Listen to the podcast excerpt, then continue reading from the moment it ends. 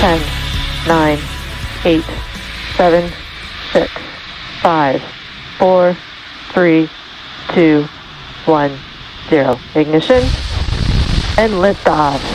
Let's go!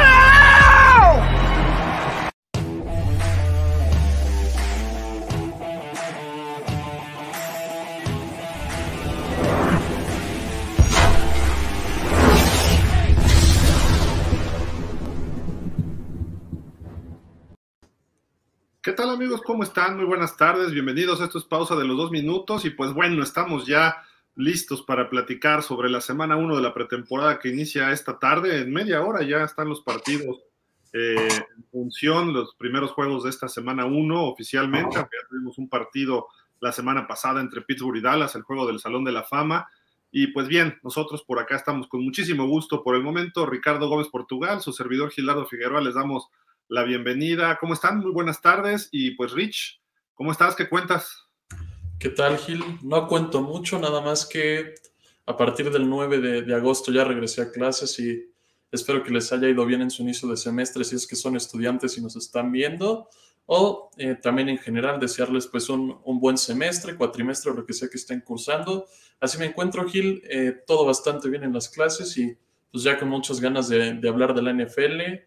Y pues ya jugaron mis vaqueros y me gustó lo que vi. Sí, y hoy vuelven a jugar los acereros, ¿no? Ahorita vamos a platicar de eso. También hay noticias del camp de los Jaguars. También vamos a platicar un poquito de los Power Rankings que están saliendo. Eh, también hay noticias, bueno, con respecto a toda la N F L. Ahorita está en su apogeo todo, toda la, la información en cada una de las treinta y dos franquicias. Estamos eh, viendo que hay... Eh, datos, ya empezó Hard Knocks con los Dallas Cowboys en su training camp. Eh, pues creo que por ahí vamos, vamos a estar ahorita platicando bastante, bastante acerca de esta situación. Pero bueno, eh, Rich, hoy empieza la pretemporada y hay partidos interesantes. Eh, nuestros amigos que nos estén siguiendo, pues se van a preguntar qué es lo que hay que ver, qué es lo que hay que seguir en cada partido. Obviamente tus equipos favoritos. Pero bueno, hoy tenemos dos que en media hora estarán empezando. Washington, el Washington Football Team contra los Patriotas y Pittsburgh visitando a Filadelfia. Esto seis y media tiempo de la Ciudad de México, siete treinta del Este. Mañana hay otros tres partidos, Titanes contra Atlanta. Vamos a ver a Julio Jones contra sus excompañeros. Digo, probablemente no jueguen mucho, ¿no? Los titulares o los estrellas.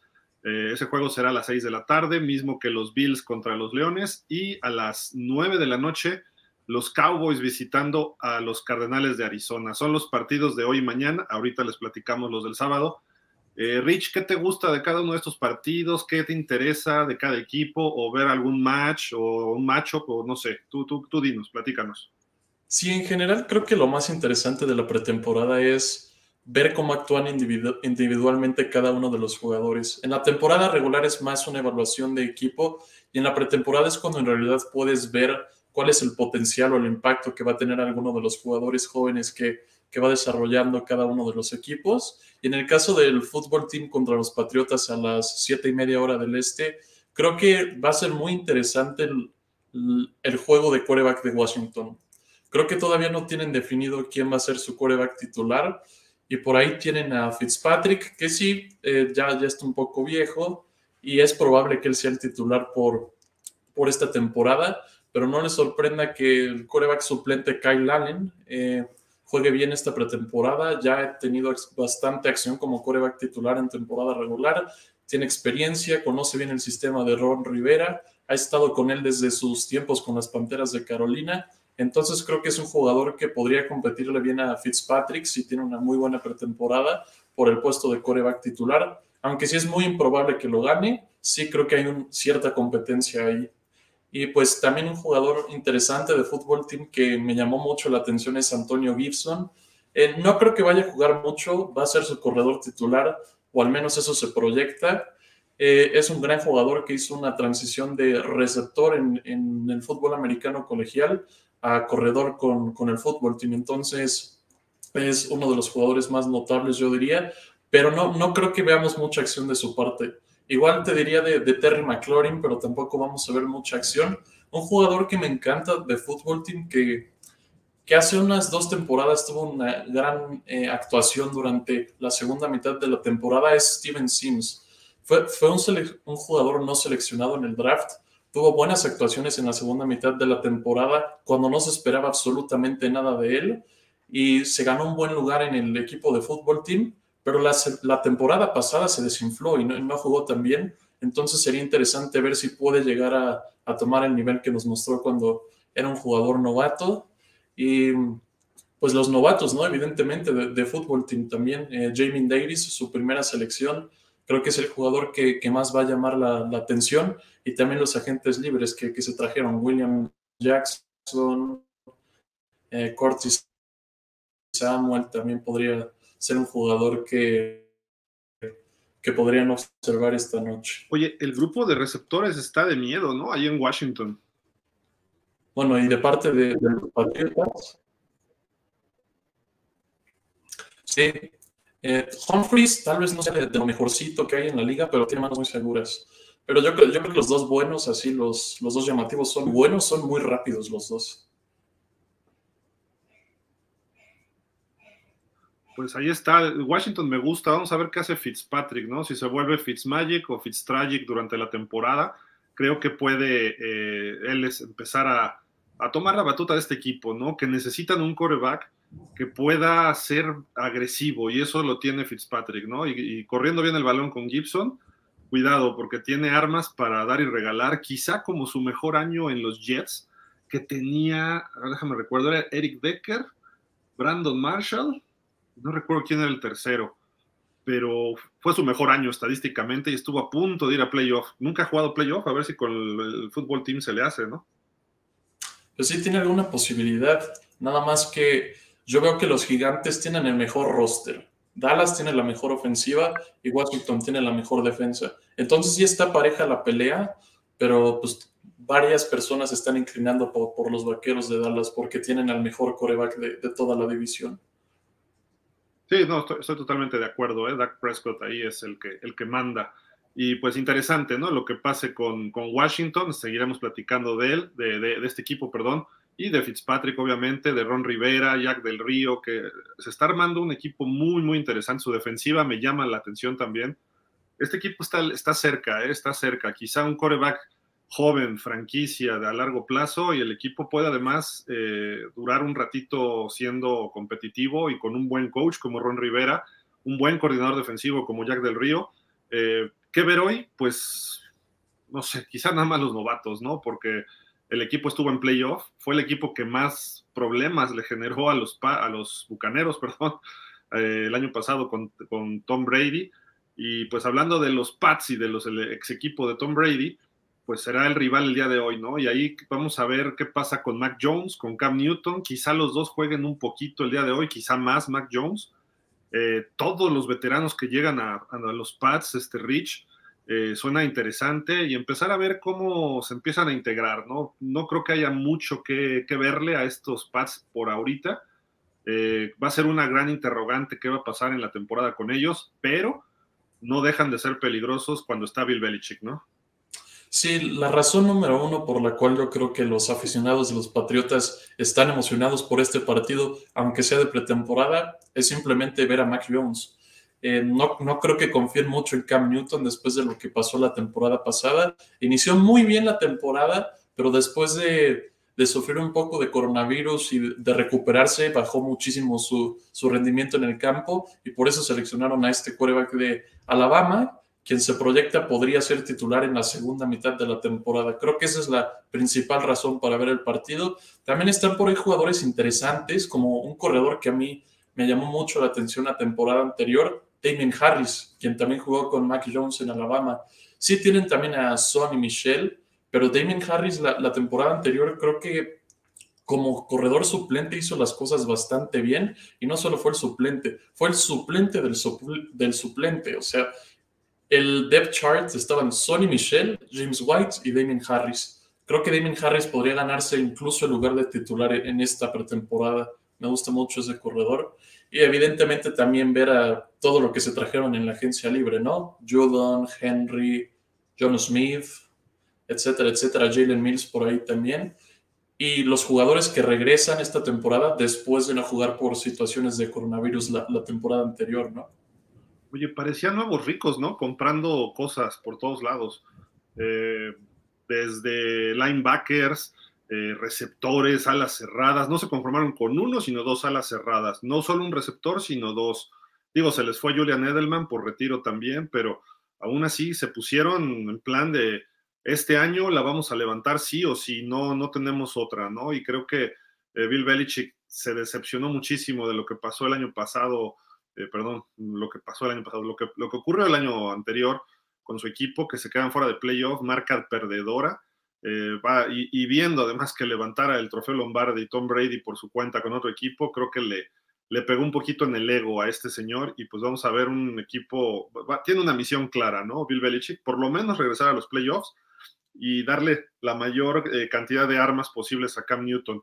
Y como dices, Damian Harris, mis respetos, este corredor, eh, grandote, fuerte, al estilo quizá de Marion Barber, de Brandon Jacobs, eh, pero aparte acelera muchísimo y creo que es una muy buena combinación. Los, los Pats van a ser problemáticos, eh. Bueno, no va a ser un equipo fácil, eh, a pesar de que Cam Newton no es el mejor pasador de la liga, hay que re- recalcarlo, pero creo que este equipo hay que tenerle especial atención, ¿no? No va a ser un flan como fue el año pasado en algunos momentos. Tuvo sus momentos buenos, pero eh, de repente entró en malas rachas y se vinieron abajo. Cam Newton regresando del COVID, ahí creo que fue donde los Pats empezaron a, a, a verse a, a la baja, ¿no? Entonces hay que, hay que estar pendientes y podremos ver algo de este equipo de los, de los Pats, ¿no? El día de hoy.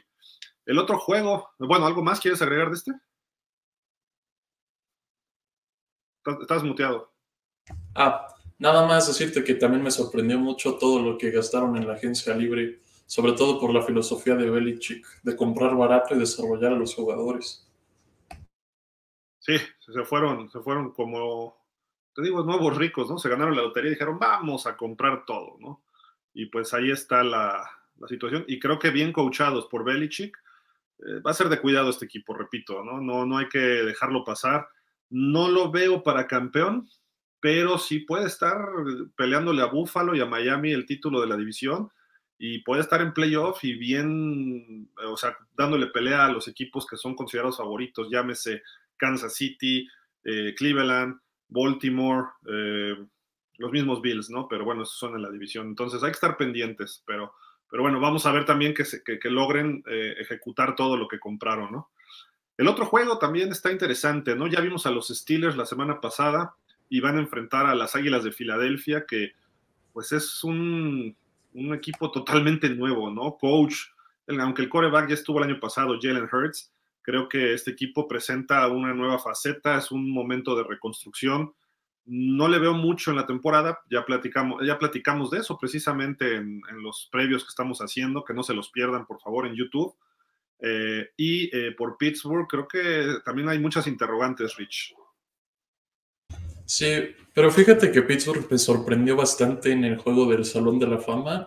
No permitieron ninguna captura con, con toda la línea ofensiva desconocida que estuvo jugando ese partido. Claro, no es como que estuvieran jugando contra la li- mejor línea defensiva de toda la liga, pero sí me sorprendió bastante que no hayan permitido ninguna captura. Excedieron demasiado mis expectativas para... para lo que yo esperaba. Me interesaría mucho volver a ver cómo juega esa línea ofensiva, que sí me sorprendió demasiado. Haskins se le vio muy bien durante el... Bueno, se le ha visto, mejor dicho, muy bien durante el campo de entrenamiento. Tuvo un buen juego contra Dallas, no jugó nada mal. Eh, creo que también es un buen jugador que va a competir con, con Mason Rudolph por la posición de quarterback suplente. También es otro jugador que podríamos ver. Evidentemente, Najee Harris es el platillo principal para ver de, de los acereros de Pittsburgh. El seleccionado en la primera ronda va a ser el corredor titular. Pues veamos qué, qué tiene que ofrecer. Chase Claypool creo que va a jugar muy poco, pero entra a su segundo año como profesional. Hay que ver cómo, cómo se ha ido desarrollando. Por ejemplo, CeeDee Lamb ahorita está en otro nivel completamente de, de cómo terminó la temporada anterior. Me interesaría ver cómo es que ha mejorado Chase Claypool Eh, en contraste a su primer año en la liga. Pues defensivamente creo que Robert Spillane es el linebacker número cuarenta y uno, podría ser muy competitivo para el puesto de, de linebacker titular interior, eh, y creo que esos son algunos de los jugadores más destacados que, que podríamos observar de Pittsburgh, al menos para, para competir, ¿no? Porque evidentemente tienen a todas sus estrellas, T J Watt, Roethlisberger, que no sé si le podríamos llamar una estrella aún, pero estos son los jugadores a seguir que podrían competir y de la nada eh, pues hacer un poco de impacto en, en la temporada regular. De acuerdo, de acuerdo. Creo, creo que Roethlisberger sí es una estrella ¿eh? de la N F L. Yo creo que lo que ha de, lo ha demostrado, no está en su mejor momento, ya está en sus últimas de cambio, está a una lesión de retirarse, pero lo que ha hecho en la liga tiene todos los méritos para considerársele así. Probablemente, muy probablemente, si no es que casi seguro, sea un quarterback de Hall of Fame, de Salón de la Fama. Eh, quizá tuvo algunos despistes fuera del fútbol americano, eh, ha tenido sus rachitas pues, de muchas lesiones, pero... Eh, aún así, pues ahí está, entre los líderes de todos los tiempos en yardas, eh, está por rebasar a Dan Marino, está por eh, lanzar también en, en pases de anotación y en yardas, en fin, creo que este, y tiene dos campeonatos de Super Bowl, tres apariciones, una franquicia como los Steelers. El año pasado, pues él, en la parte final, cuando el equipo empezó a sufrir, tras la salida de Bud Dupree, él se echó el equipo al hombro y salvó un partido contra Indianápolis. Estuvo muy cerca de sacar ese juego de playoff contra Cleveland y gracias a los esfuerzos de él, después de un mal inicio, de él incluyendo, ¿no? Pero de todo el equipo, creo que por ahí Pittsburgh eh, puede seguir dependiendo de él mientras esté de pie, ¿no? Pero si le empiezan a pegar, cuidado. Y Filadelfia, pues Jalen Hurts, vamos a ver de qué está hecho.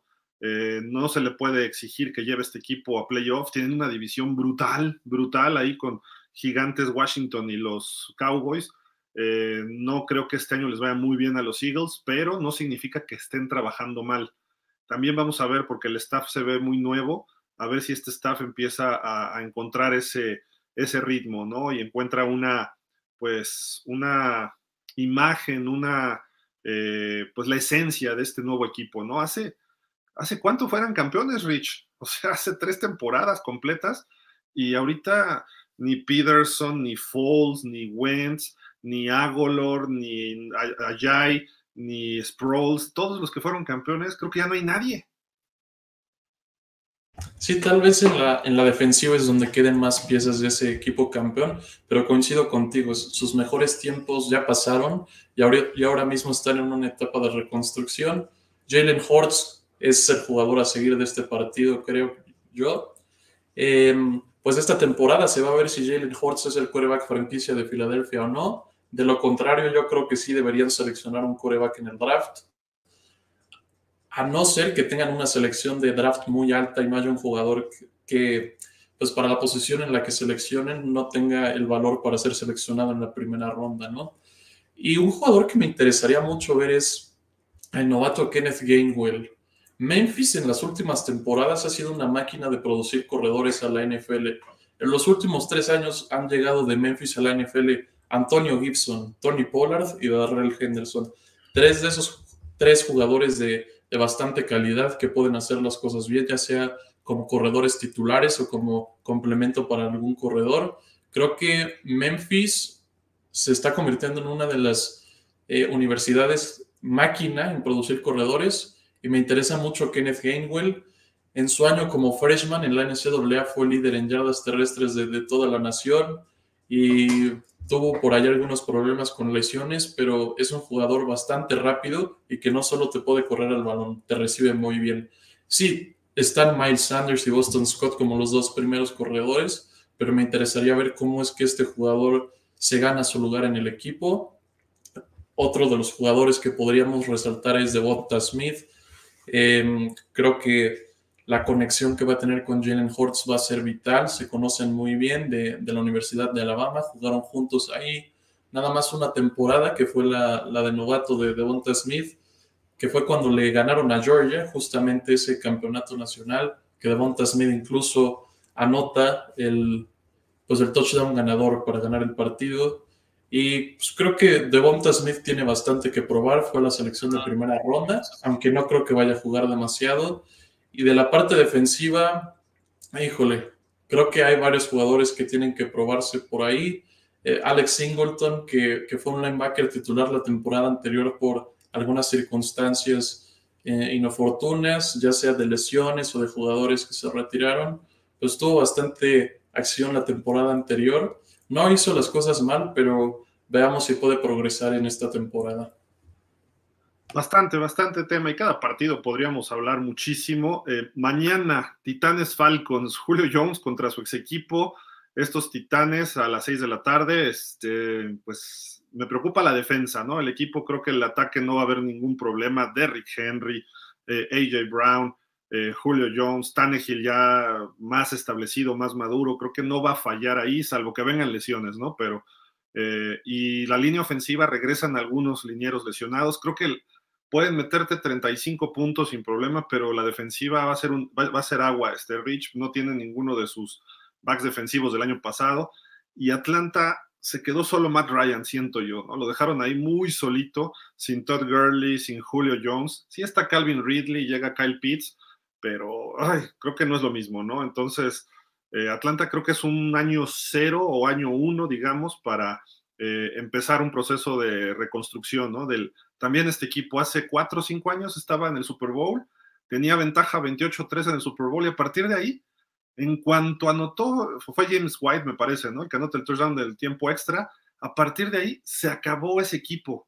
Motiva, en motivación, en esencia, era interesante. Dan Quinn se vino abajo, Matt Ryan ya no es el mismo, Julio Jones empezó a lesionarse, Eh, Dion Jones también tuvo muchas lesiones. En fin, creo que este equipo ahí perdió su esencia, lo que tenía, que, que iba creciendo, iba por buen camino, ¿no? Y ahí, en ese Super Bowl, eh, con el, pues el Super Bowl más importante para Tom Brady, creo yo, hasta ahorita, eh, sin duda alguna ahí se acabó esta, eh, este equipo que venía creciendo, ¿no? Y pues vamos a ver, vamos a ver qué pasa con ellos.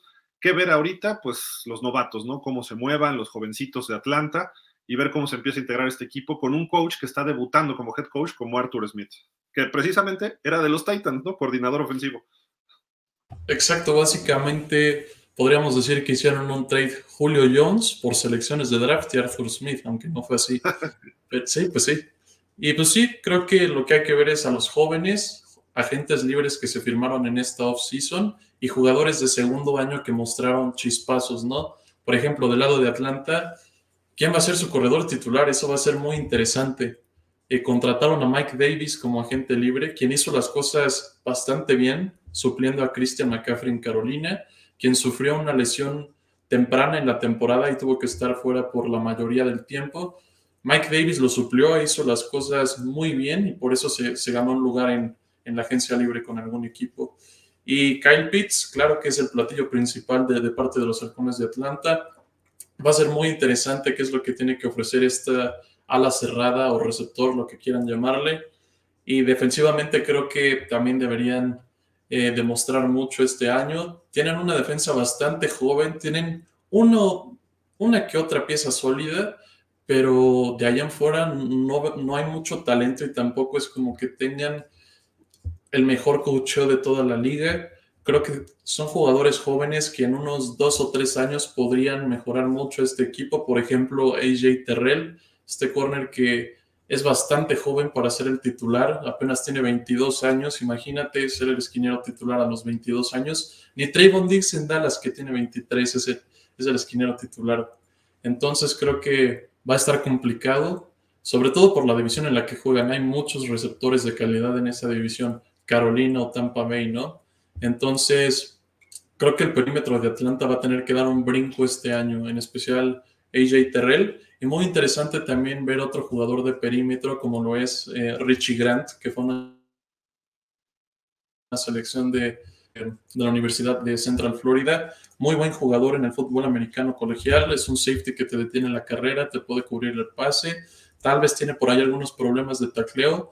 Y su mayor incógnita para jugar en la N F L, y por la que duró hasta la segunda ronda del draft, su tamaño. Es un jugador muy pequeño, pero creo que ya hemos visto varios ejemplos de jugadores pequeños que sobresalen. Por ejemplo, en safety, obviamente, lo primero que se te viene a la mente es Tyrann Mathieu, que siempre se le dudó por su tamaño, aunque en el fútbol americano colegial fue, fue de los mejores backs defensivos. Y pues Brent Grimes-Hill, tú lo conoces muy bien, un jugador muy chaparro que pues era muy bueno.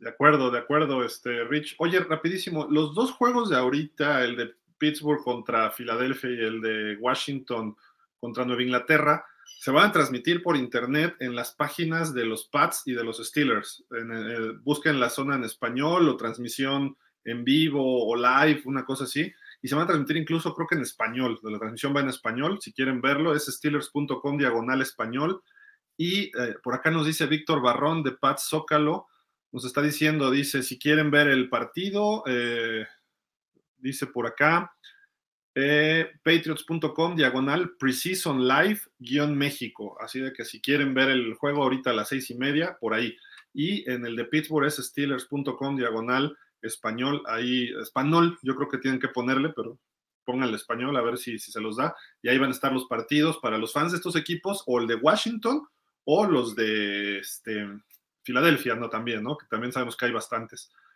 Pues bien, eh, finalmente, pues ya platicamos un poquito de estos tres juegos. Buffalo, vamos a ver cómo llega, se espera mucho este año, contra Detroit, que es un cambio también de, radical de cultura, y Dallas contra Arizona mañana, este Rich, este partido que puede ofrecer para los Cowboys que ya se vieron eh, pues mal, ¿no? Mal en su primera, primer juego, tres puntitos nada más, su pateador no dio una, este, creo que por ahí ya me dicen mis amigos de Dallas Cowboys Fan Club México, este, que le dicen no Dinucci, sino Malucci, a Ben Dinucci. Sí, sí, sí, Ben Dinucci, no sé cómo se ganó un, un puesto en este roster. La temporada pasada tuvo oportunidad de demostrar de qué estaba hecho después de, del golpe que le dio John Bostic a Andy Dalton. Llegó como tercer quarterback de una universidad de segunda división de fútbol americano colegial.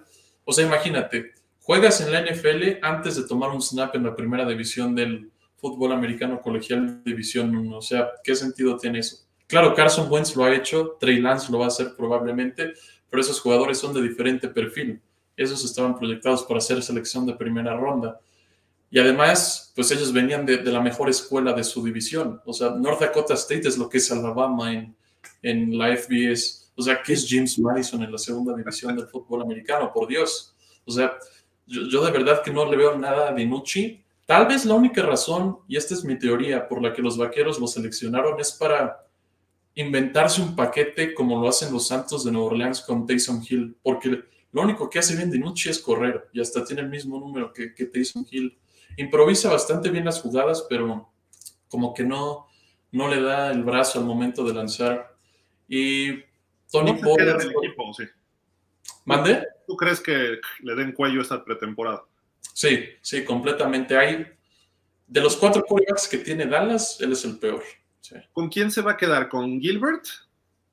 Gilbert me gusta mucho, tuvo un muy buen juego contra Pittsburgh, las dos veces que ha jugado. Esta fue la de pretemporada que jugó bastante bien. Lo, lo vi súper bien como quarterback suplente. O sea, Dak Prescott no jugó y la verdad es que él hizo las cosas muy bien. Y cuando jugaron en la temporada regular el año anterior, me encantó cómo jugó. Y pues me, me gusta mucho también porque es de, de la universidad que apoyo, de, de Texas, de los Longhorns, que pues que sí, que ahorita están teniendo algunos problemas ahí con la conferencia y que se quieren cambiar. Pero bueno, ya regresando a, a Garrett Gilbert, creo que él va a ser el quarterback suplente y tal vez por ahí se puedan quedar con Cooper Rush para ser el tercero en caso de que Prescott se lesione, ¿no? Ya, ya, no, por favor, ya. No le echemos la mala sal al pobre de Prescott. Ahorita vamos a platicar un poquito de él y de Hard Knocks. Y vámonos rapidísimo porque ya el tiempo nos está apremiando y podemos tardarnos cuarenta minutos en cada partido, este, Rich. Pero bueno, aquí están los del fin de semana, el sábado. Eh, los Super Dolphins visitan a Chicago a las doce del día tiempo de la Ciudad de México, a ver Tua, a ver los ritmos que tienen el juego aéreo, a ver la línea ofensiva, cómo, cómo bloquea, etcétera, y Chicago ver a Justin Fields, ¿no? Sí, eh, Chicago ver a Justin Fields, Montgomery cerró muy bien la temporada, Andy Dalton, quien se supone que ahorita es el quarterback titular, a ver qué hace, lo hizo bien en Dallas relativamente para no haber jugado eh, pues mejor dicho, no para no haber jugado, más bien para no haber tenido ninguna pretemporada y aprender un sistema completamente nuevo, hizo las cosas bastante bien con el equipo. Ahora, la diferencia entre Chicago y Dallas es inmensa ofensivamente porque en Dallas tienes corredores, receptores, alas cerradas, línea ofensiva. En Chicago tal vez tienes a Montgomery y a Allen Robinson y de ahí en fuera tal vez podrías mencionar a Darnell Mooney y... Además de ellos, no hay absolutamente nada en, en esa ofensiva. Entonces, creo que no tiene la ayuda que necesitaría. E igualmente, tampoco me sorprendería que Justin Fields no, no luzca tanto por la falta de, de armas en la ofensiva. Creo que defensivamente Chicago siempre ha sido uno de los mejores equipos de toda la liga. Roquan Smith tuvo demasiado progreso la temporada anterior y eh, creo que un jugador que me encantaría seguir es eh, Jaylon Johnson, este esquinero de segundo año, quien ahora parece que va a ser el titular porque Kyle Fuller se les fue a los Broncos de Denver. Entonces este jugador de eh, egresado de Utah que seleccionaron el año pasado en, el, en la segunda ronda del draft va a ser el, el esquinero titular. Jugó bastante bien la temporada anterior, entonces me gustaría ver qué tanto progreso ha hecho del año pasado a este. De acuerdo, de acuerdo, pues vamos a ver, vamos a ver ahí qué pasa con estos osos. Y pues vamos a leer rápido todos, ¿no? Porque tenemos otros temitas. Este, Denver, Minnesota, me llama la atención este juego. Eh, me gusta, vamos a ver qué pasa si Kirk, Kirk Cousins pues está por ahí, ¿no? Porque eh, todos los quarterbacks tenían ahí, como lo estaban en el protocolo de COVID, creo que ya regresaron, pero bueno, ahí, ahí está este equipo de Minnesota que promete mucho, igual que Denver, ¿no, Rich, este año? Sí, prometen bastante ambos equipos. De Denver es interesante la competencia de quarterbacks. Me, me va a gustar ver tanto a Bridgewater como a Drew Lock. Creo que cualquiera de los dos puede ganar el puesto, aunque siendo sinceros yo me decantaría por Bridgewater. Creo que lo ha hecho mucho mejor que Lock en los últimos años que se ha mostrado desde que llegó Drew Lock a la liga, que, han, que ha estado nada más dos temporadas. En ese mismo lapso de tiempo, Bridgewater tuvo una excelente temporada con Nueva Orleans y con Carolina dicen que lo hizo mal y no es tanto que lo haya hecho mal, o sea, sí tiene nivel para ser un quarterback titular, pero no para ser un quarterback titular franquicia y tampoco promedio. Bueno, sí, promedio sí es. Yo creo que es un quarterback titular que es estable. O sea, te puedes conformar con lo que haga, pero tampoco es como que te vaya a ganar los partidos él solo, ¿no? Creo Yo que... veo como un gran backup, un gran reserva, ¿eh? La verdad, a Bridgewater tuvo su momento en Minnesota. En Nueva Orleans hizo muy buena chamba, pero de reserva de Breeze cuando estuvo fuera. En Carolina, digo, le faltaba equipo y lo que tú digas y mandes, pero no pudo cargar el equipo. Yo creo que acá es muy sólido reserva, quizá pueda pelearle a Drew Lock, pero Drew Lock, sabemos que el potencial de Drew Lock está muy por encima de lo de Bridgewater. Sí, en eso estoy completamente de acuerdo. Es un jugador mucho más joven, con mucha más movilidad, mucho mejor brazo incluso, que también se ha mantenido sano durante toda su carrera, cosa que Bridgewater no ha hecho. Y fíjate que también me interesaría mucho ver a Patrick Surtain, tal vez con lágrimas en la cara, pero es un jugador que me intriga mucho ver. Ya, ya saben que si le van a los Vaqueros, era el jugador que, que todos queríamos, o bueno, que la mayoría queríamos. Me encantaría ver ese perímetro que uf, luce bastante bien. Vámonos, ¿qué te parece así? Me dices nada más qué te interesa de este juego. Santos contra Ravens. James Winston. Ok. Cleveland contra Jacksonville. Minshew y Lawrence. Que, por cierto, ahorita vamos a platicar de eso. Jets contra Gigantes. Zach Wilson. De los Gigantes quiero ver... No va a jugar Saquon Barkley, pero me interesa ver cómo empieza Daniel Jones a acomodarse con este equipo. Tuvo ayer, me parece, o creo que hoy, creo que hoy entrenaron y tuvo un pase espantoso, asqueroso, y pues lo están criticando ya la prensa en Nueva York, ¿no? Pero bueno, Cincinnati contra Tampa, Joe Burrow contra Tom Brady, digo, no creo que juegue ninguno realmente, ¿no? Pero sería interesante ver eso, ¿no? Sí, el, el grupo de receptores de Cincinnati me encanta, y creo que Jamar Chase es la principal atracción para ver en este, en este juego de pretemporada. Aunque lo han criticado, ¿eh? Que no está como que enganchado ahorita, ¿eh? Pero bueno, vamos a, vamos a ver. Texans sin Deshaun Watson, que ni el viaje va a ser, y los Packers ya armados, ¿no? Con Rodgers. Fíjate que del lado de Green Bay me gustaría mucho ver qué, qué tanto ha progresado A J Dillon, que puede ser el complemento de Aaron Jones como corredor suplente, su selección de primera ronda, Eric Stokes, y Devin Funchess, que, que regresa después de esa lesión que sufrió el año pasado, que es una máquina de lesiones. Y de parte de Houston me gustaría ver a Davis Mills. Eh, se habló muy mucho de este jugador de, de Stanford, quarterback, que no fue de las selecciones más altas, fue una selección de tercera ronda. Lo seleccionaron evidentemente en caso de que Deshaun Watson no pueda regresar a, a jugar con ellos o de, o de que hagan algún trade que lo involucre a él. Entonces creo que Davis Mills podría ganarse incluso un puesto como titular la competencia va a estar interesante entre él y Tyrod Taylor. Suena, suena bien. El, el, los equipos de los dramas o de las telenovelas de off-season, ¿no? De Deshaun Watson por los Texans y Aaron Rodgers por los Packers. Eh, va, anunció ya Matt LaFleur que pro, muy probablemente no pise el terreno de juego Aaron Rodgers en toda la pretemporada, eh, en los tres partidos. Hoy, a, hoy abre Jordan Love, lo cual me parece muy razonable y pues vamos a, vamos a ver, ¿no? Y, y en la semana estuvo mandando unos pases fenomenales este señor Aaron Rodgers, que le atinaba a la canastita como a cincuenta yardas de distancia sin problema, ¿no? Y flotadito, y líneas, en fin, el, el talento ahí está. La repetición del Super Bowl de hace dos años, Chiefs contra cuarenta y nueve ers. Me encantaría ver qué tanto han progresado los segundos receptores de Kansas City. Me refiero a Mecole Hardman y de Marcus Robinson.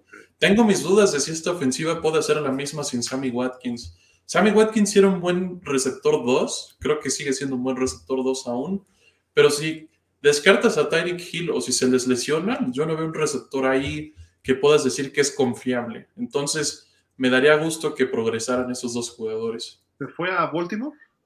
Sí, a Baltimore, Sammy Watkins. Okay. Seattle Raiders, buen, buen partido que si fuera de temporada regular me gustaría verlo. Eh, no creo que juegue Russell Wilson o si juega muy poquito, y Raiders... Raiders está en una temporada importante, ¿eh? Tienen que dar ese siguiente paso y creo que la pretemporada les va a ayudar mucho para ver si pueden eh, eh, y tener una temporada como iniciaron el año pasado, ¿no? Que iban seis uno y de repente se les vino abajo todo, ¿no? Y le habían ganado a Kansas en Kansas, etcétera. Creo que los Raiders hay, es un equipo de los que tenemos que estar viendo y siguiendo de cerca este año. Creo que pueden dar el brinco ya finalmente. De acuerdo, Gil. Y ya re- regresando rapidísimo a lo de Kansas City y San Francisco, evidentemente también le tenemos que echar un ojo a, a Trey Lance. Ahora sí, ya hablando de, de los Raiders, eh, pues sí, Mike Mayock fue muy buen analista de, de draft en el canal N F L durante muchos años, hizo bien la chamba y entonces un día los Raiders le ofrecieron un contrato a él y a John Gruden. O sea, parece que hay que trabajar en los medios para poder tener un puesto, ya sea como entrenador y como, o como ejecutivo con, con el equipo de Las Vegas. Me interesaría mucho ver el progreso de Henry Rocks, quien, pues podríamos decir que decepcionó como jugador novato. Se le pronosticaba un jugador que iba a tener impacto de la calibre de Tyreek Hill. Entonces, del calibre, perdón, del calibre de Tyreek Hill. Entonces... Oye, entonces, chico, ¿qué pasó ahí? Sí, sí, sí. Entonces hay que ver cómo, cómo ha progresado durante esta off-season y pues es, evidentemente también hay que estar al tanto de la primera selección que fue Alex Leatherwood, este tackle de, que va a ser derecho, me parece, porque Colton Miller es el izquierdo ya por defecto y firmó una extensión. Y pues fue bastante dudosa esa selección. A Mayock lo criticaron mucho por seleccionar a Leatherwood en la primera ronda. Un saludo también de los Niners, ahorita que dijiste Trey Lance, a todo el club cuarenta y nueve ers México, Germán y todo, Germán Robles y todo su, su equipo ahí, su club de fans. Trey Lance, eh, está, dicen que está rompiendo el training camp. Primero dijo este Kyle Shanahan que iba a iniciar con Jimmy Garoppolo. Esta semana dice que podría estar alternando a Trey Lance con Jimmy Garoppolo durante la temporada, dependiendo del rival y las condiciones.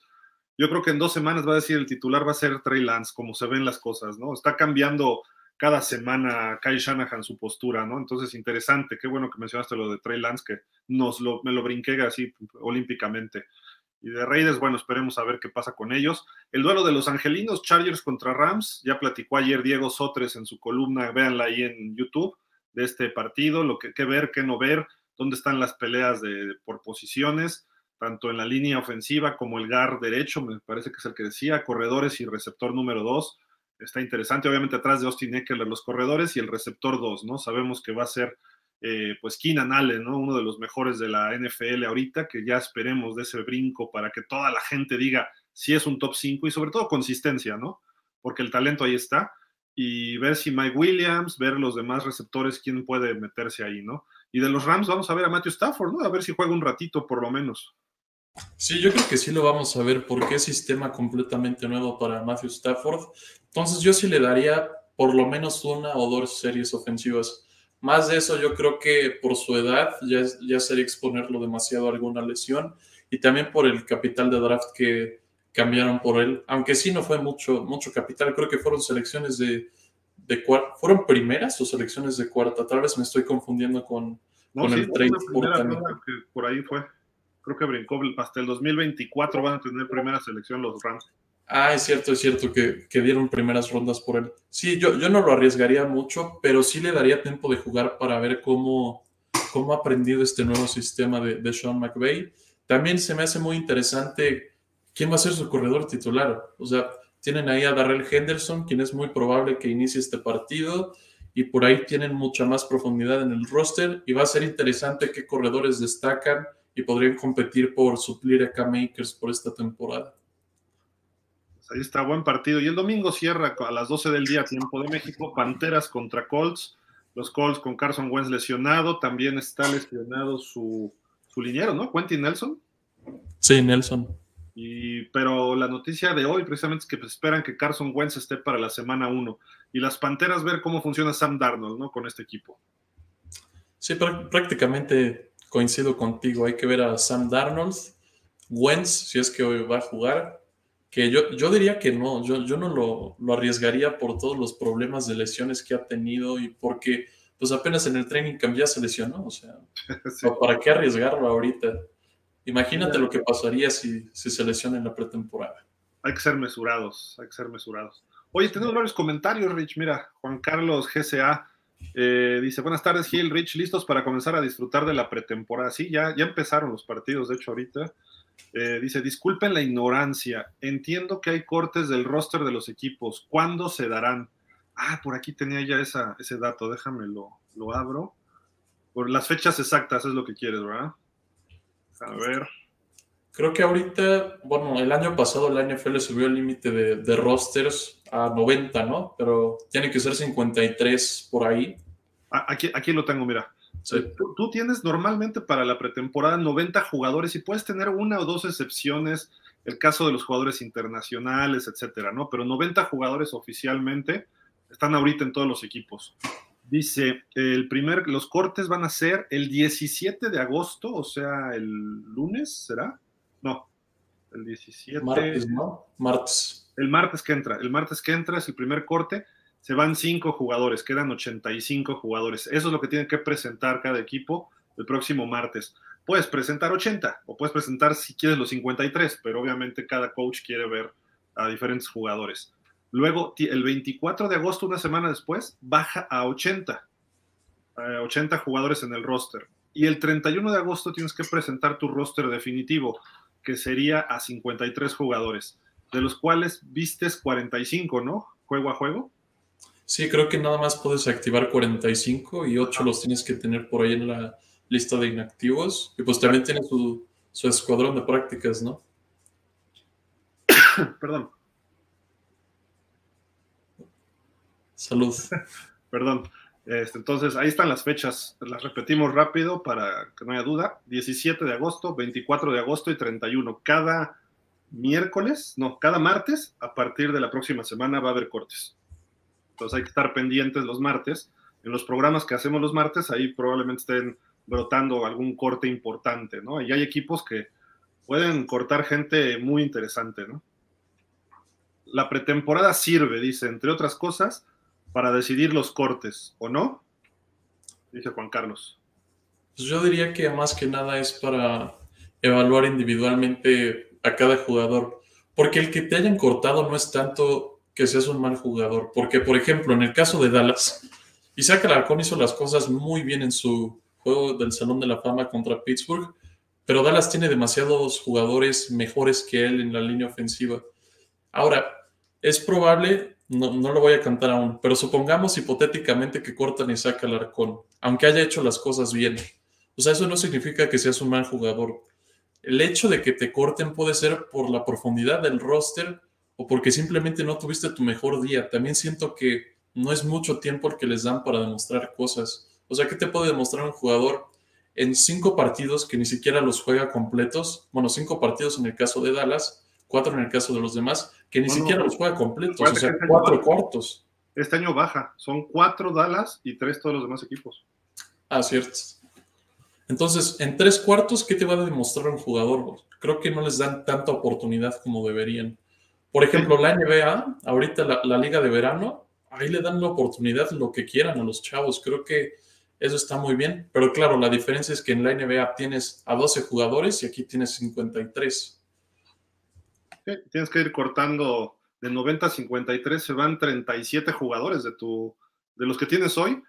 En menos, en tres semanas te vas a quedar, vas a, vas a decirle adiós a treinta y siete jugadores. O sea, es bastantito. Prácticamente puedes hacer casi un roster de temporada regular con todos los que cortas, ¿no?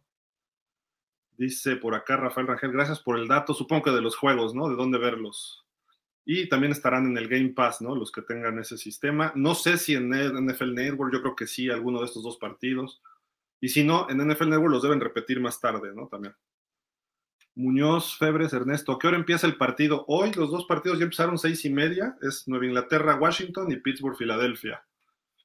Eh, dice Eric de Jesús Sánchez Alemán, van a transmitir el partido. Eh, pues les digo, están ahí por Game Pass, están ahí por la página de los Steelers en español y por los Patriots también en español, si quieren ver esos partidos. En las páginas de estos equipos están gratuitas. En Game Pass, no sé, creo que hay algunos paquetes ahorita gratis para pretemporada que sí pueden ver los partidos, entonces ahí pueden, pueden checarlo. Y pues nosotros vamos a cambiar de tema, este, estimado eh, Rich. Hablamos de dos cosas ahorita en los partidos. Una de ellas, los Packers, un equipo de muchísima, muchísima tradición, tiene, eh, pues, hoy, hoy precisamente es su aniversario, ¿no? Un día como hoy, pero de mil novecientos once se funda esta franquicia, se cumplen cien años de existencia, es el equipo más ganador de todos los tiempos eh, de la N F L, no en Super Bowls, pero sí en campeonatos históricamente, tienen trece campeonatos en total, incluyendo los cuatro Super Bowls que han ganado, eh, cantidad de jugadores en el Salón de la Fama, es el segundo o tercer equipo con más, el que más es Chicago, luego está Green Bay y Pittsburgh, me parece, por ahí peleándose.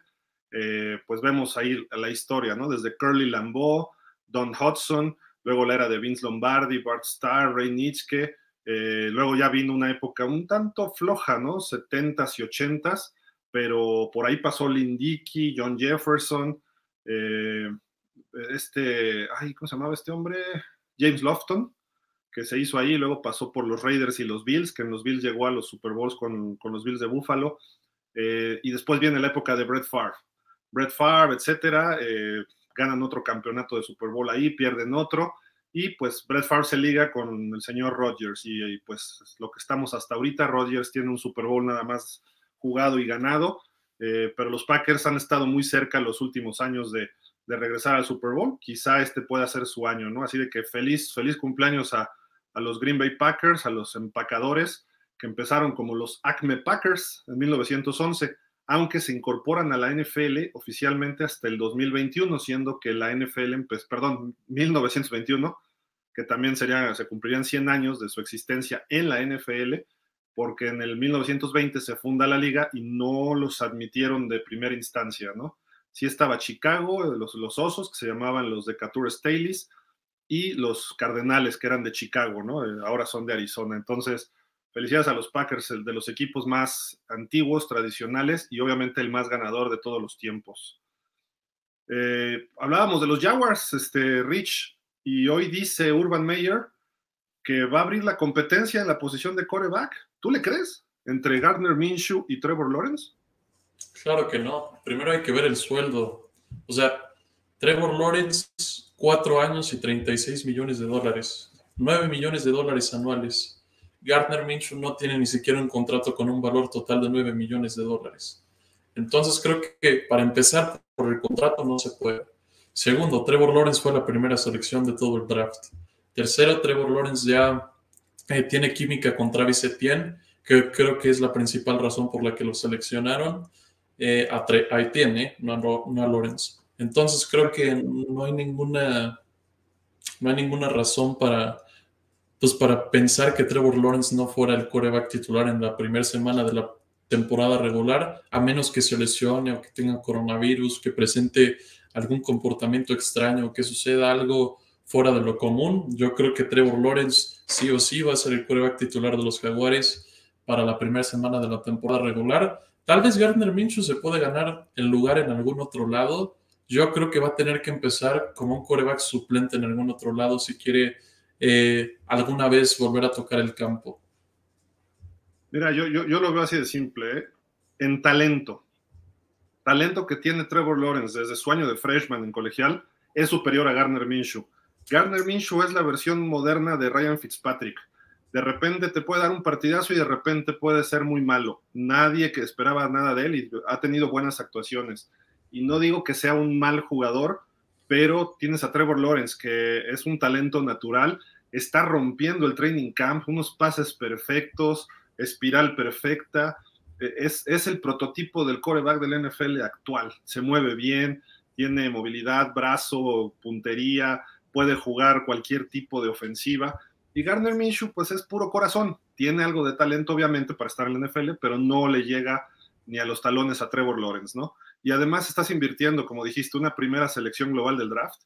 Va a jugar Trevor Lawrence, salvo que venga una lesión, ¿no? Y aunque el equipo que quede con uno o dos ganados, si así fuera el caso, como le ocurrió a Peyton Manning, como le ocurrió a Andrew Locke, como le ocurrió a Troy Aikman en su momento. Bueno, Troy Aikman tuvo problemas, no estaba de titular en su primer año, estaba Steve Walsh, pero muchos quarterbacks así que llegan en la primera selección global se van ganando su lugar, y muchos, y recientemente, Joe Burrow el año pasado, titular semana uno. ¿Por qué? Tienes que aprender rápido. ¿Por qué? Porque el equipo está tan mal que tu quarterback tiene que madurar en una temporada para que en la segunda ya estés compitiendo. Así es la N F L actualmente. Entonces, Trevor Lawrence va a ser el quarterback titular. Obviamente le está dando esperanza a Gardner Minshew, o quizá esté elevando los bonos de Gardner Minshew para eh, poder hacer algún trade, ¿no? De aquí a octubre por Gardner Minshew y recibir más a cambio el equipo de los Jaguares, ¿no? No, Gardner Minshew le está compitiendo a Trevor Lawrence y bla, bla, bla, ¿no? Entonces, a la hora de la hora, pues de repente, oye, pues queremos tres selecciones de primera ronda. Digo, no es el caso, ¿no? Pero pudiera pedir algo, algo descabellado Urban Meyer, ¿no? O bueno, no Urban Meyer, los, los Jaguars. Pero no, yo, yo no le creo. Trevor Lawrence va a ser titular. Eh, quiero verlo este fin de semana. Va a jugar aunque sea una o dos series ofensivas. Y pues el equipo de los Jaguares se armó bien, ¿eh? No va a ser tan flan como el año pasado. Sí, me gusta mucho.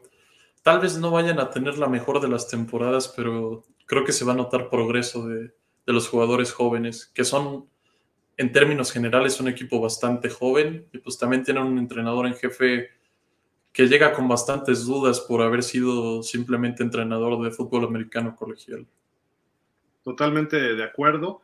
Miren, rapidísimo, eh, si hay un paquete gratis en N F L Game Pass, si quieren verlo, yo aquí lo tengo en el iPad ahorita, ahí están pasando gratuitamente los partidos de pretemporada. Entonces, si quieren, ahí búsquenle la página de N F L, N F L Game Pass, eh, se suscriben a la página N F L punto com y saquen su paquete gratuito. Ya en la temporada regular, pues ahí sí tienen que mocharse, que creo que va a valer el paquete dos mil quinientos pesos y pueden hacerlo en cuatro pagos. Para México, es cuatro pagos como de seiscientos cincuenta pesos, algo así es. Habría que hacer las cuentas, ¿no? Pero por ahí anda. Entonces, este, es interesante porque ves el juego que quieras, ves N F L Network, lo ves en la calle, lo ves en tu celular, lo ves en tu computadora. Eh, todo en inglés, sí, pero ahí está, ¿no? Entonces, si quieren verlo ahorita ahí, ahí lo pueden ver, o en las páginas que les dijimos. Eh, ahorita está aquí el de Pittsburgh, pero también debe estar el de, el de los Pats, déjenme ver. Ahorita lo checamos, pero bueno, ahí está la información de de los Jaguars. Rich, tu equipo está en Hard Knocks, platícanos qué hubo en esta, fue su, su debut, ¿no? Ayer o el martes, o ya ni sé ni qué día fue. Sí, fue antier, fue el, ay, ay Dios, antier fue el primer episodio de Hard Knocks, fue el cumpleaños de, de Dak Prescott y Ezekiel Elliott por ahí le hizo, bueno, no sé si lo hizo él, no creo que lo haya hecho él, pero ¿sí? le, le consiguió un pastel y entre ah. los compañeros le hicieron la, la famosa mordida aquí en México, que yo no sé si sea tradicional en otros lados, ¿eh? Creo que aquí en México sí somos medio gandallas, pero pues en el fútbol americano claro que los compañeros son bastante payasos, en especial en la N F L pues se nota demasiado el cariño que se tienen entre los jugadores y cómo bromean, aunque sí son un poquito pasados de la raya. Creo que Dak Prescott esto no se lo tomó para nada en serio, simplemente estaban festejando y pues le, le hicieron la famosa mordida y terminó así, pero lo que a mí me llama la atención es que pues ni siquiera probó el pastel, o sea, lo todo terminó en el césped y después Isaac Alarcón dijo, yo quiero probar el pastel, yo quiero probar el pastel. Y pues ahí lo ven a la derecha, justamente esa es la imagen de, de cuando dijo eso. Sí, la, la, y además, ¿quién le hace la broma a Dak Prescott? Estaba rodeado, rodeado de Zach Martin, Lyle Collins, Ezekiel Elliott es el que lo avienta el pastel, el cuadro titular de los Cowboys, ¿no? No iba a llegar Isaac Alarcón y hacerle el mordida, ¿no? O sea, tienes que ganarte ese lugar, nos lo explicó el año pasado en una entrevista eh, Marco Martos, cómo se maneja la N F L a nivel jugadores, nivel de liderazgo, y Dak Prescott se lo tomó bien, ¿no? Y hasta empezó a comerse lo que le cayó en la cara y todo, y luego les empezó a aventar de pastelazos Ezekiel Elliott y a sus jugadores, a sus linieros ofensivos. Esa integración es parte de, es parte del juego, ¿no? Y yo, sí, puede ser hasta peligroso, ¿no? Hemos visto que hay accidentes luego fuertes por esto, pero el fútbol americano se llevan pesado normalmente los jugadores, y Dak Prescott como buen líder, pues respondió bien, respondió bien, y hay que ver más cosas, ¿no? También del Hard Knocks, no solamente estas pues vaciladas, ¿no? Dentro del training camp, sino ver cómo se llevan los jugadores, etcétera. Eh, yo no he visto el capítulo completo, por ahí ya me pasaron el link, eh, mis cuates de Cowboys son, eh, Nation Sonora, pero no lo, he, este, no lo he visto todavía, prometo verlo pronto, y también pues para comentar, porque hoy nos invitan de Dallas Cowboys Fan Club México, no se pierdan a las nueve de la noche el programa ahí con ellos, entonces este, pues ellos van a platicar un poco más de esta, de esta situación. Pero pues bien, bien por los Cowboys, están listos y vamos a verlos en su partido de mañana contra Arizona, ¿no?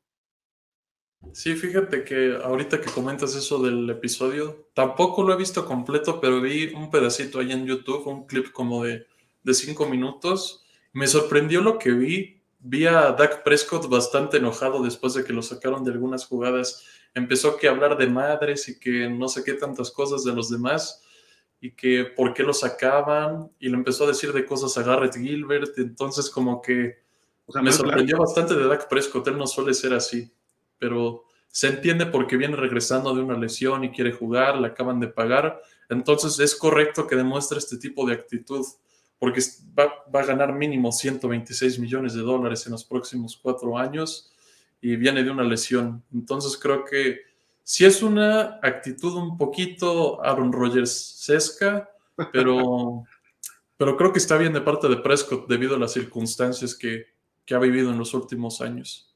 Y aparte está ansioso, ¿no? Yo creo que está ansioso de jugar y de demostrar. Eh, por ahí vi una declaración de hoy de él, precisamente, que dice, no quiero lanzar seis mil yardas, porque eso significaría que no estamos corriendo bien el balón. O sea, está dispuesto a lanzar seis mil yardas, por lo que él dice. Porque a eso iba el año pasado, ¿no? Como estaba jugando, estaba en un plan enorme. No sé si los Cowboys estén listos para eso, o pues yo prefería que lanzara cuatro mil quinientas, cuatro mil y cachito, y que tuviera mil doscientas Ezekiel Elliott, y tuviera unas setecientas, ochocientas Pollard, y así estuviera más balanceado el equipo, ¿no? Creo que eso es más adecuado, y es lo que él se refiere, ¿no? Por ahí. Lo veo muy centrado, pero sí, como lo que dices me sorprende, ¿no? De que se puso así medio... Eh, no sé qué, pero bueno, pues, eres joven y también se vale que hagas tonterías, ¿no? A veces. Pues ya ni tanto, tiene veintiocho años. Bueno, bueno, para ti a lo mejor ya es viejo, ¿no? Pero para mí sigue siendo joven y todavía tiene futuro. Miren, acá también está el juego de los Pats eh, contra Washington. Está jugando primer cuarto, siete minutos veinte. Está de quarterback. ¿Quién está? Déjenme ver. Creo que está Mac Jones. Órale, hay que verlo ahorita. Sí, entonces saquen su cuenta y ahí está gratis en el Game Pass. Y pueden ver todos los juegos de pretemporada, ¿eh? eh van cero cero. Eh, ¿Quién está de quarterback? Pónganlo, hombre. Déjenme ver. Ahorita hubo un castigo contra Washington. Está N'Keal Harry jugando de titular. Ah, está Cam Newton. Está Cam Newton, miren. Ahí está. Ahí está Cam, Super Cam, ¿no? Este... Pero bueno, va a jugar Mac Jones y yo quiero ver a Mac Jones, ¿no? A ver si es la octava maravilla, como dicen. Y que es mejor que Tua en Alabama. Todos los... Hasta mismo Jalen Waddle y este, Devonta Smith dijeron que preferían a Mac Jones por encima de Tua y bla, bla, bla, ¿no? ¿Tú crees que sea cierto eso? ¿Que Mac Jones sea mejor que Tua?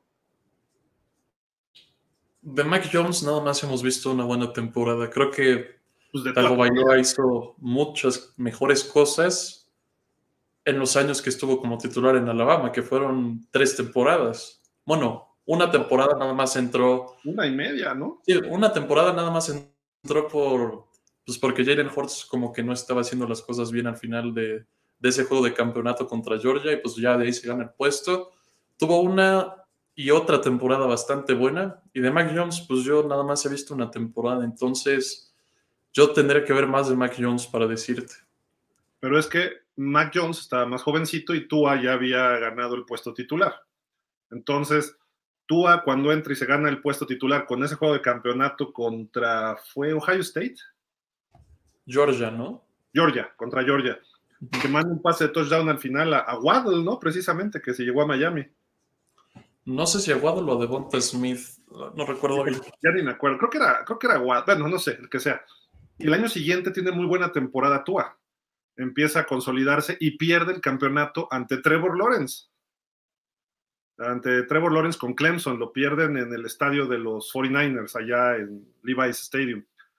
Y al año siguiente, que fue el dos mil diecinueve, estaba jugando muy bien, da un partidazo contra L S U en el duelo Burrow-Tua, pero después viene una lesión, y la lesión de la cadera, y ya no supimos. Y Tua, el año pasado con los Dolphins, jugó nueve partidos, este año va a ser titular desde el principio, el equipo es de él, se ha fortalecido. Este es el año que tiene que demostrar Tua esa capacidad, ¿no? Pero Mac Jones, su año pasado en college, estuvo al nivel de Joe Burrow hace dos años.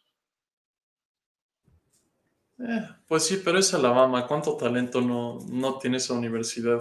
Puede incluso ser que ninguno de los dos lague en la N F L. ¡No! Sí, puede ser. ¿Ese es tu pronóstico? No, no, todavía no. Tengo que ver este año y el que viene mínimo. Okay. Yo, yo los quarterbacks no los juzgo después de un año. Tienen que mostrarme dos mínimo. Por eso todavía no me compro a, a Josh Allen. Aunque los Bills ya, ya se lo compraron por doscientos cincuenta millones o doscientos cuarenta, no sé cuánto. No más, doscientos setenta, algo así, ¿no? doscientos setenta. Como por cinco o seis temporadas. Pero bueno, ahí, ahí está. Yo, yo, yo sí puedo evaluar a Trevor Lawrence, que va a ser muy bueno en la N F L si no se lesiona. Como se le veía a Andrew Luck, de Burrow tengo más dudas, por ejemplo. Pero Peyton Manning se le veía, eh, Troy Aikman se le veía, eh, más para... Se le veía a Vinny Testaverde, y Vinny Testaverde no pudo, ¿no? Pero eh, son de los pocos casos que no funcionaron, pero Vinny Testaverde ya de veterano empezó a hacer las cosas mejor. Vamos a leer otros comentarios y ya para empezar a cerrar, dice por acá eh, Mario Ricardo Gómez. ¿Qué onda? ¿Qué onda, Mario? ¿Cómo estás? Miami, Chicago, eh, a ver qué apostamos. No, no es cierto, es pretemporada. Este, Jorge Fergadís, buena tarde. Por eso era Tua Hill, jejeje. Era Justin Herbert, era Justin Herbert, pero bueno, ni modo. Hay que, hay que quedarse con Tua, y Tua esperemos que funcione con Miami.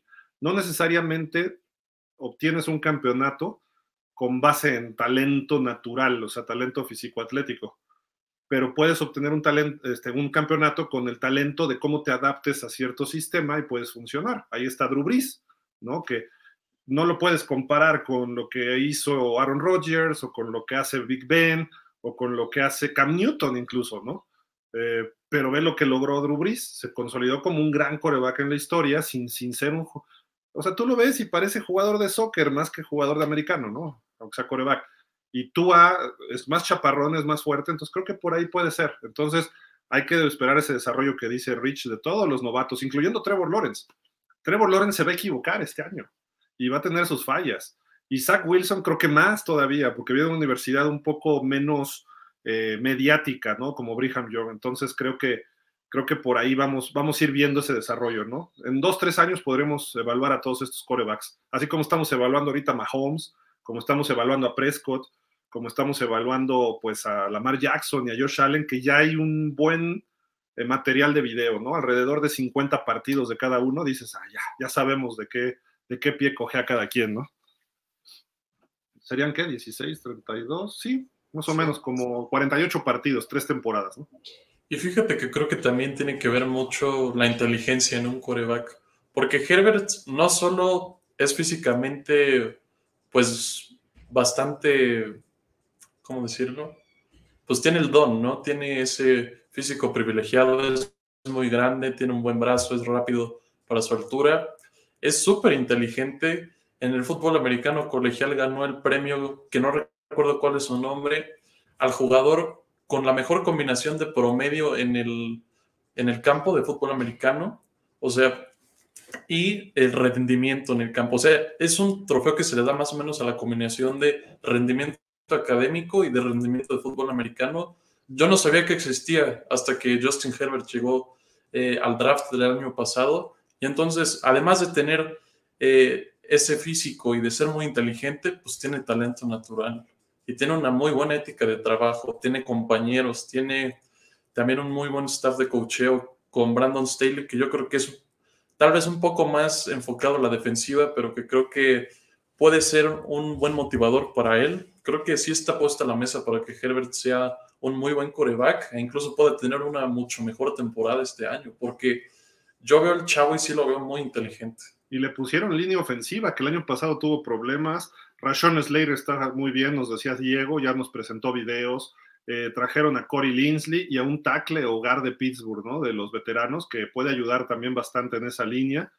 Eh, corredores tiene, hasta de reserva, que pueden, no son estelares, quizá Austin Eckler sí, pero los demás son más como complemento, pero pueden funcionar muy bien. Justin Jackson ha tenido chispazos muy buenos ahí en, en los Chargers, creo que puede, puede funcionar, así de que bien por los Chargers lo que están haciendo, ¿eh? Creo que es un, de los equipos que más mejoró este año, y valga la redundancia, ¿eh? Más mejor no, más mejoró, ¿no? Entonces, este, en fin. Y nos dice por acá, eh, Rafael Rangel, saludos a todos y bienvenidos a la mejor época del año. Es más, la única, claro. Y Jorge Fergadís, ahí está Trampas Brady. Sí, pues él no tenía mucha... Eh... Perdón. La realidad es que él en sus, en sus años de college lo estuvo limitado por Brian Griese. Había otro quarterback y después Drew Henson, que le daban más, más apoyo a estos quarterbacks que a Brady en la misma Universidad de Michigan. Aunque él, cuando ya tuvo la oportunidad, gana un Orange Bowl viniendo de atrás, como lo ha hecho con los Pats, y eso por lo menos le valió que lo reclutaran los Pats, pero fue hasta la sexta ronda. Y luego los seis que reclutaron antes que él, pues de todos, ¿no? Haces uno, quizá Chad Pennington, ¿no? Eh, Mark Bolger tuvo chispazos, pero los demás, pues no. Y empezó a demostrar él, cuando tuvo la oportunidad, vámonos, de ahí se fue. No necesariamente tienes que ser el mejor reclutado, pero el caso de Brady sí se veía el talento en colegial, lo que pasa es que no le habían dado la oportunidad. Ahí sí es un tache quizá a, la, a los coaches de la Universidad de Michigan, ¿no? Cuando estaba Brian Griese, Brian Griese ya era senior y estaba llegando Brady, en, estaba en su segundo año. Entonces ahí fue donde tuvo ese... Si lo hubiera jugado prácticamente desde su año uno. Y lo que ha hecho en la N F L tampoco es que sea el quarterback más eficiente en cuanto a brazo, en cuanto a lecturas. Sobre todo estoy hablando de novatos, ¿no? En sus primeros años. Eh... Ahorita ya Brady es el quarterback que tiene todo, ¿no? Pero en su momento no era el mejor. Así como podríamos... Y dicen que Mac Jones es como un cloncito de él cuando era joven, ¿no? El quarterback este de los Pats. Entonces, va, vamos a ver. Y Justin Herbert sí tiene más talento de lo que tenía Tom Brady cuando era novato. Justin Herbert tiene un brazo tipo Drew Bledsoe, tipo eh, Mahomes, tipo Josh Allen... Eh, estuvo en una mejor universidad que Josh Allen, por lo menos de fútbol americano, eh, lo que tú dices, la inteligencia. Entonces Justin Herbert va a tener muchas ventajas y además en un mercado como Los Ángeles le va a favorecer, ¿no? Y los Chargers van para arriba. Buen draft, buena agencia libre, eh, el coach le va a dar una nueva motivación, no, no que Anthony Lynn fuera malo, pero creo que este cambio le va a ayudar al área defensiva y regresa Derwin James, ¿no? Sobre todo en esa defensa, que, cuidado, y Bosa, ¿no? También. Pero bueno, vámonos entonces, pues ya, ya acabamos, ¿no? ¿Hay algo más? Déjame ver. Eh, teníamos pensado lo de los rankings, pero ya no nos da tiempo. Si quieren lo platicamos la próxima semana. Rapidísimo comentamos, si te parece, este, cómo están los rankings para que nos dejen sus comentarios. Eh, el equipo treinta y dos, ¿quién crees que es, este, Rich? Mm, ah, pues Houston. Sí, Houston. treinta y uno. ¿Quién pondrías? Filadelfia. Ponen a Detroit. Esto estoy hablando de Bleacher Report, ¿no? La, la página. Sí, el treinta. Tiene sentido. Filadelfia ahora sí. Jacksonville, lo cual yo no estoy de acuerdo. No, no, yo creo que Filadelfia tendría que ser, que estará por debajo de Jacksonville. O quizá los Jets, pero bueno. veintinueve ponen a Filadelfia. veintiocho, ponen a los Jets. Yo creo que Jacksonville está mejor que los Jets, tengo la impresión. No sé tú. Yo también, sí, también. Al menos creo que su ofensiva va a ser más explosiva, aunque los Jets hicieron buena agencia libre y buen draft. Elijah Moore, este receptor, creo que está haciendo buen training camp, eh, pero obviamente Zach Wilson no está en el mismo nivel de desarrollo que Trevor Lawrence. Y en la N F L ganas con quarterback.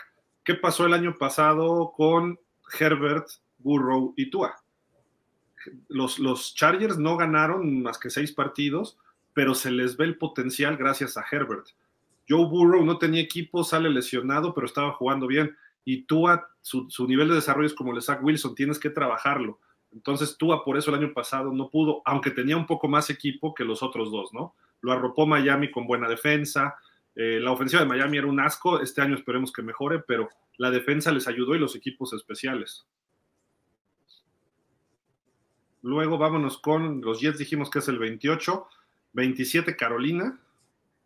A mí me gusta Carolina, ¿eh? Creo que sí, puede ser una sorpresa. De acuerdo. ¿Perdón?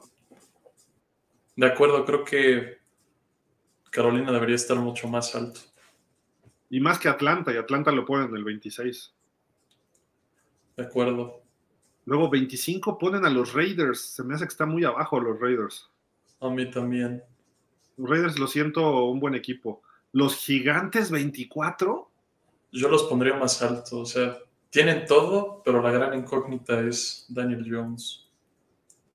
Y hablando de un Jones, ya entró Mac Jones con los Pats ¿eh? a jugar. O sea, nada más tuvo una serie ofensiva o dos, cuando mucho Cam Newton. Ya vámonos a verlo. Sí, ya, ya vamos a acabar. veintitrés Cincinnati, creo que Cincinnati debería estar un poco más abajo todavía. Minnesota veintidós, Minnesota está para playoffs, ¿no? Tal vez por la división en la que juegan, ¿no? Porque fuera de Green Bay, pues Detroit y Chicago, tal vez Chicago de unos chispazos esta temporada. Ah, ya no vieron, ahí estaba Mac Jones, pero bueno. A ver. Ya, es que ya salió la jugada. Primero van por tierra, quiero verlo lanzar a ver qué tal, pero... Después de, de Minnesota veintidós, veintiuno Denver, también creo que Denver debería estar un poco más arriba, veinte Nuevo Orleans, quizá por el quarterback, ¿no? Pero no yo creo sé. Que está bien eso. Ahí está, ahí está Mac Jones, para que los que no me crean. Ok. Ahora no trae el cincuenta y cinco. No, salió o el cincuenta, ¿no? ¿Era? Oye, está usando el diez de Garoppolo, ¿qué se cree? Sí. Está en escopeta, formación vacía, viene para atrás, su pase como de quince a veinte yardas, lo dejó un poquito corto, fue mmm, creo que incompleto, le falló un poco el toque, pero bueno, fue su primer pase en la N F L. Luego de Nueva Orleans en el diecinueve pueden a Chicago, creo que no está mal. Yo creo que Chicago, pues con un buen quarterback y la defensa que tienen, sí pueden hacer cosas interesantes. Estuvieron en playoffs el año pasado. Sí. Y dos de los últimos tres años han estado en playoff con Trubisky, que muchos critican, pero si Justin Field juega un poquito mejor que Trubisky, este equipo va a estar bien, que lo debe hacer. Indianapolis en dieciocho, luego los Pats en diecisiete, Pittsburgh en dieciséis, uy. Yo creo que Pittsburgh debe estar como en el doce, ¿no? Yo creo que en el dieciséis está bien. El que sí me sorprendió que dijiste ahorita es Indianapolis dieciocho. Sí, debería estar más arriba también. Luego los... El Washington Football Team quince, puede ser. Dallas catorce, no. Yo Dallas sí lo pongo en top diez, ¿eh? Por, por roster. Híjole, está complicado. Pero al menos catorce es equipo de playoff. El último. Sí. Pero debería, yo creo que Dallas debe estar en un top diez y quizás está arriba del sexto por roster. A mi gusto, ¿eh? El equipo está armado. La cosa es que funcionan todo, la, todas las piezas, pero bueno. Los Chargers trece, creo que ahí deberían, a pesar de lo que bien que hemos hablado, creo que deberían estar un poquito atrás. Miami en el doce, creo que está aceptable. Arizona en el once también. Seattle en el diez, puede ser también. San Francisco en el nueve, ¿cómo ves ese? Híjole, el, creo que la única duda en sí es el quarterback, ¿no? San Francisco, si están sanos y Trey Lance empieza a jugar lo que está demostrando en el training camp, puede regresar al Super Bowl, ¿eh? ¿O no? Tal vez no al Super Bowl, pero sí llegan a los playoffs, seguro. Ok. Titans los pueden en el ocho, un equipo que no tiene defensiva. De acuerdo. De acuerdo, de acuerdo. Los Rams en el siete. Puede ser. No sé si los pondría por encima de Seattle. No sé. Seattle lo ponen en el diez. Baltimore en el seis, puede ser también. Green Bay en el cinco. Yo creo que dos, ¿no? Green Bay. Sí, yo también creía que en el dos. Dos, máximo tres, ¿no? Entre... Pero bueno, ahorita vemos. Cuatro, Cleveland, suena bien. Tres, Buffalo. Dos, Kansas. Y uno, Tampa. ¿Cuál sería tu top cinco ahorita del ranking? Rápido, para ya cerrar, este, Rich. Tampa, número uno. Número dos, Kansas City también. Número tres, Green Bay. cuatro, Buffalo. Y cinco... Mm. Cleveland, Dallas, Baltimore. Cleveland. Cleveland. Cleveland. Cleveland. Yo, yo fíjate que pondría uno Tampa, dos pondría Green Bay, un empate en el tres, tres y cuatro, entre Kansas y... No, espérame, Kansas tres. El empate es en el cuatro entre Dallas y Cleveland. Buffalo en el seis. Por ahí así más o menos. Por roster y por lo que yo veo que pueden jugar. Y Dallas está mejorando su defensa. Ahí está esta cuestión. Y pondría por ahí a los Rams como en el ocho. Quizá Seattle nueve. En el siete pondría... Mmm, no sé. Me gusta... Los Rams, ¿no? ¿Quién? Baltimore. Baltimore. San Francisco lo pondría top diez también, ¿eh? Porque aunque Garoppolo es administrador del juego, estando sanos todos, San Francisco es peligroso. Pero bueno, ustedes díganos cómo ven su top diez. Eh, por acá Jorge Fergadís dice, Houston viajó al juego sin Deshaun Watson. Sí, van a jugar. No, no, no, no viajó con el equipo.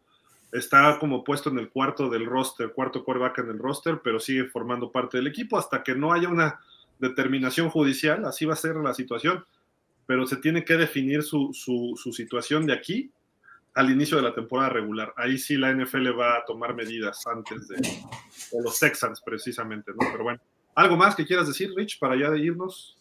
Nada más que vean el juego, que va a ser muy interesante. Mac Jones Mac Jones ahorita con los Pats, y pues ya vimos a los Steelers la semana pasada, pueden ver Pats y Washington hoy. Pues muchísimas gracias, como siempre. Este, gracias, Rich. Nos, nosotros nos despedimos. Recuerden que estamos teniendo los previos ya de la temporada equipo por equipo. Hoy tocan los Texans, precisamente. Los vamos a subir en la noche. Estamos programándolos en las noches para que ustedes lo vean ya que se van a dormir. Son veinte minutos de análisis, pronósticos, quién llegó, quién se fue, el draft, el calendario, cómo viene y todo. No se los pierdan. Está mejor que las revistas que venden en Sanborns, eso sí se los garantizo, ¿no? Por lo menos más divertidos, ¿no, Rich? Fíjate que no las he visto. Uy, no, bueno. Mira, Juan Carlos nos da su top cinco. Tampa, Kansas, Green Bay, Baltimore y Cleveland, ¿ok? Tal vez Baltimore está muy alto, pero yo coincido con todos los demás. Baltimore se reforzó bastante, ¿no? Uh, perdieron mucha defensa, ¿no? Siento que también hay muchas dudas con Lamar Jackson. Bueno, sí. Al menos yo sí las tengo. Y ya se vio que si lo lesionan, o sea, es, es lesionable, por así decirlo. Sí, y no hay como un suplente que pueda hacer las cosas bien. Sí. Y además todavía le falta mejorar en el juego aéreo, ¿no? Entonces hay muchas cuestiones sobre, sobre Lamar. Vámonos, Rich, muchísimas gracias. Gracias a ti, Gil, y a todos los que nos sintonizaron. Saludos, saludos como siempre a todos, y pues nos estamos viendo la próxima semana, el martes nos vemos aquí, el lunes en el Classic. No se pierdan todos los videos previos de la temporada, que ya estamos treinta y dos días, treinta y dos equipos, ya vamos al quinto. Métanse al canal de YouTube, ahí están, hay un playlist, y también los publicamos en Instagram, y los compartimos en Facebook y en Twitter, pero en YouTube ahí están todos este, muy ordenaditos, ahí vamos en orden, así que muchísimas gracias. Vámonos a ver los partidos, gracias, Rich. Nos vemos. Bye, hasta la próxima. Let's go, boys. Do they know you by name? study your tape. Flinch, hearing your number.